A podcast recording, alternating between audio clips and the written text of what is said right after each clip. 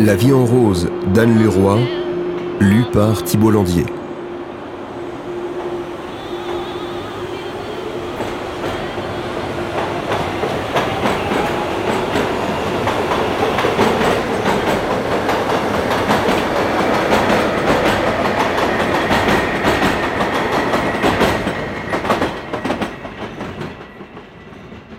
L'atmosphère était comme toujours étouffante dans la rame ce jour-là. Le froid extérieur amplifiait le manque d'air. J'aimais pourtant cette chaleur souvent décriée. Les parfums du métro, quoi qu'on en dise, sont violents. Beaucoup s'écrient ça pue là-dedans. D'autres évoquent les effluves des entrailles de la terre mélangées à celles des machines et des hommes. Connerie de poète du dimanche, ça. Moi je dis que le métro c'est la vie, c'est tout. Et la vie, c'est un coup de poing dans la gueule, pas un parfum de rose. Pourtant, lorsque j'ai entendu la vie en rose, alors qu'une fois encore le métro gémissait sous le poids de la désolation de tous ces visages aveugles entassés les uns contre les autres, j'ai cru atteindre le paradis. Rigolez pas, c'est vrai. Je la prends tous les jours, cette ligne. Et tous les jours, c'est les mêmes tronches grises. N'y a pas d'âge. On dirait même que les gosses s'entraînent à être plus tristes que les adultes qui les entourent. Bon, c'est vrai que parfois les pauvres mioches sont complètement écrasés, mais tout de même, ça pourrait les faire marrer. Eh bien non. Quand vous leur faites un sourire ou une grimace, ils savent déjà vous toiser ou éviter votre regard. Moi, quand un vieux me tirait la langue pour me faire rire, je faisais la même chose. Je prenais souvent une taloche, d'accord, mais c'était marrant. Aujourd'hui, ils ne savent même plus rire, les gosses du métro. Alors forcément, quand j'ai entendu La vie en rose, j'ai eu un choc. Oui, c'est vrai, je, devrais être habitué, on en a tous les jours, dix fois par jour, des gugus qui traînent un ampli et vous assomment avec leur bruit, s'appropriant de vieilles chansons qui ne massacrent à qui mieux mieux. Ils espèrent tous attendrir les touristes. Mais croyez-moi, les touristes, ils s'en foutent royalement. Plus attentifs à ce qu'ils pourront avaler à la prochaine sortie en matière de monuments ou de boutiques qu'à tous ces pauvres zèbres qui tentent de leur extorquer trois sous. J'ai même vu des gens leur donner la pièce pour qu'ils se taisent. À leur place, je me demande si je n'aurais pas beuglé encore plus fort pour faire monter les enchères. Après tout, le confort de ces dames peut bien avoir un prix. Mais bon, revenons à nos roses. Je ne pouvais pas voir. Juste entendre et encore, en tendant l'oreille. Enfin, au début, au moins parce qu'au bout d'un moment, j'ai eu l'impression que le métro respectait cette voix-là. La machine avait cessé ses lamentations. Il n'y avait plus que la voix. Incroyablement pure dans l'air vicié. J'écoutais. Je n'ai reconnu la chanson qu'à la mélodie. Les paroles étaient rongées par un accent très prononcé qui les rendait incompréhensibles. Qu'à cela ne tienne, de toute façon, c'est à tout ce qu'elle parle tout bas, cette chanson. Pas besoin de paroles pour la sentir s'immiscer au cœur des chairs. Même la blonde rigide, assise devant moi, a levé le nez de son bouquin. J'aurais envie de lui demander ce qu'elle voyait, mais je crois qu'elle ne voyait rien, elle non plus. C'est curieux d'ailleurs. Elle a pris visage humain à ce moment-là, cette femme. Je crois même qu'elle a croisé mon regard. Peut-être le fruit de mon imagination. On est con parfois quand un truc vous bouleverse. Pourquoi, soudain, parce que vous êtes ébranlé, les autres vous regarderaient-ils alors qu'ils ne vous voient en général jamais? Enfin, voilà. La fille qui s'est mise à chanter dans le métro a réveillé quelque chose. Je ne sais pas si vous pouvez comprendre ça. Moi-même, pour être honnête, je ne saurais pas trop dire quoi. Et puis, on n'est pas là pour jouer au psy. C'était sûrement juste une émotion comme ça. J'aurais voulu que ça ne s'arrête pas. Mais vous savez comme moi que pour avoir une chance de gagner un peu quelque chose, il faut changer de wagon. Nous étions en tête. Aucun espoir de l'avoir passé, donc. Elle ne pourrait que reculer. J'aurais pu sortir, me direz-vous. C'est vrai. J'y ai pensé. Mais je ne sais pas ce qui m'a retenu. Je ne sais même pas si j'ai regretté. La voix s'est tue après deux arrêts.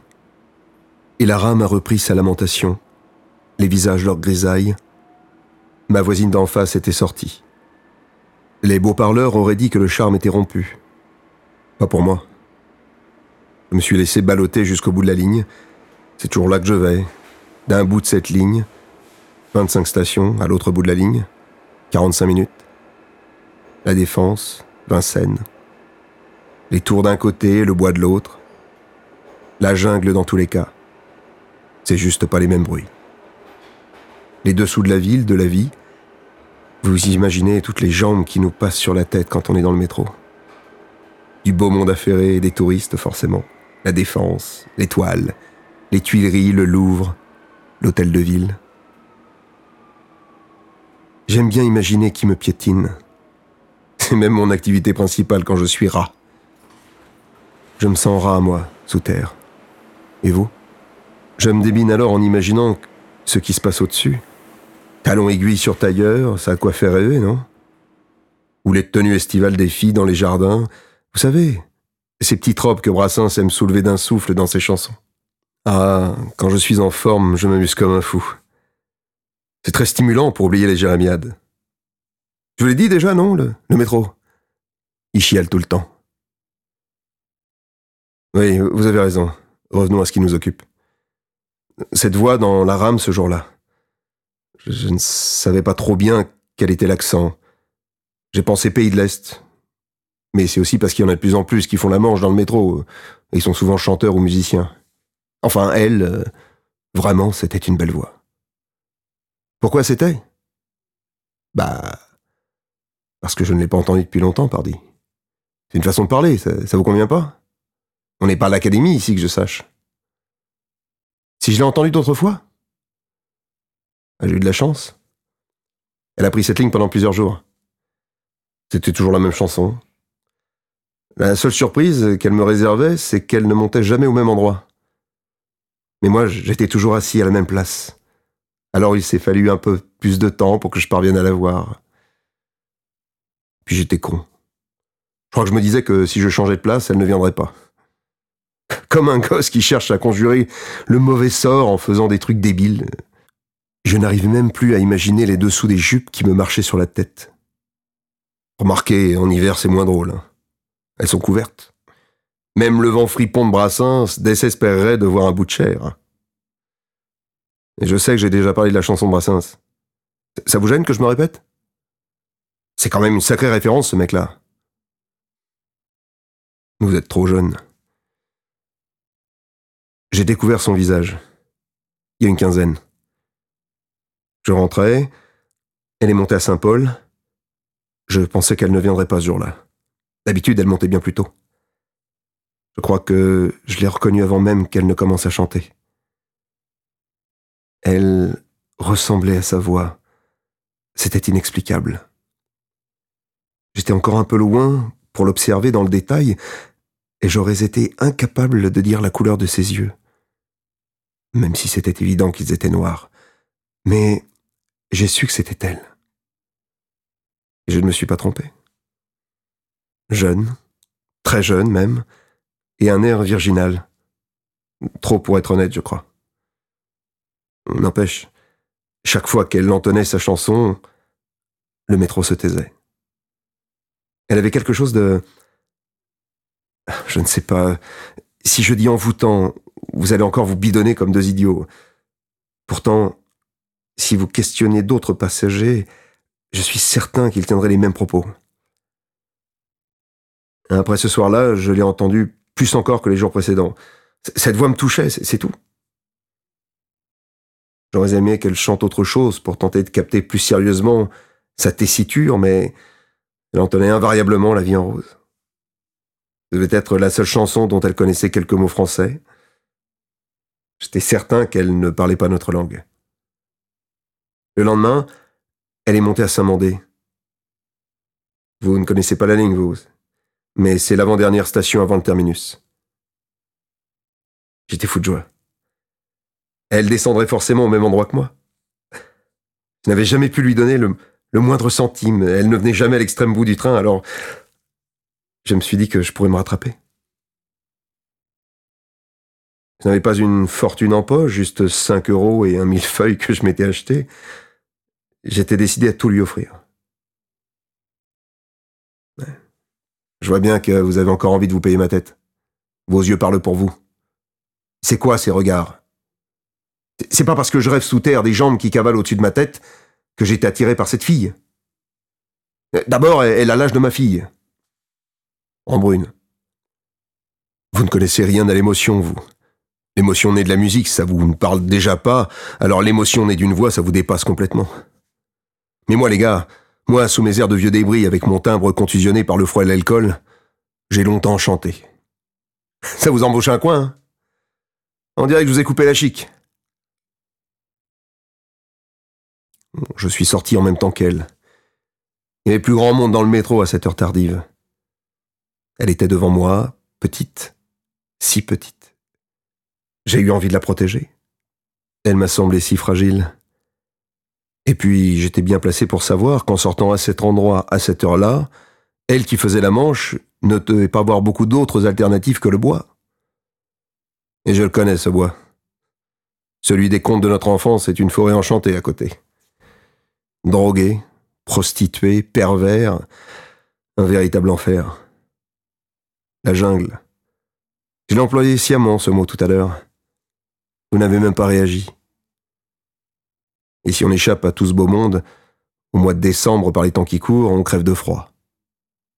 Je connais tout ça, depuis bien trop longtemps. J'ai résisté jusqu'à maintenant, je m'étais blindé, jusqu'à cette voix. Quand nous sommes sortis du métro, j'ai effleuré son épaule. Elle a sursauté, bien sûr, mais je lui ai immédiatement tendu le billet et le paquet de pâtisserie. Elle a souri, a attrapé l'ensemble, dit un bref merci et s'est échappée. Je n'ai pas eu le temps de réagir qu'elle était partie. Je n'avais plus rien à manger, ni même un sou pour acheter quoi que ce soit. Alors j'ai repris le métro dans l'autre sens. Au moins je serai au chaud. Si j'en avais le courage, je pouvais même sortir mon violon, dont je ne me sépare jamais, et dont j'espère vous avez pris grand soin, puisque vous me l'avez confisqué en arrivant ici. C'est ma seule possession. Ce que j'ai fait Je viens de vous le dire. Je suis resté au chaud jusqu'à la fermeture, puis j'ai erré dans le bois de Vincennes. Et le lendemain, j'ai fait comme tous les jours. J'ai joué dans les stations où j'ai mes habitudes.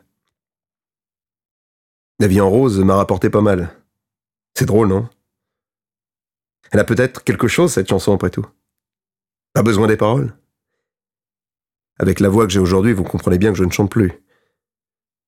Puis avec un violon, on ne peut pas chanter. Elle Je l'ai revue tous les jours.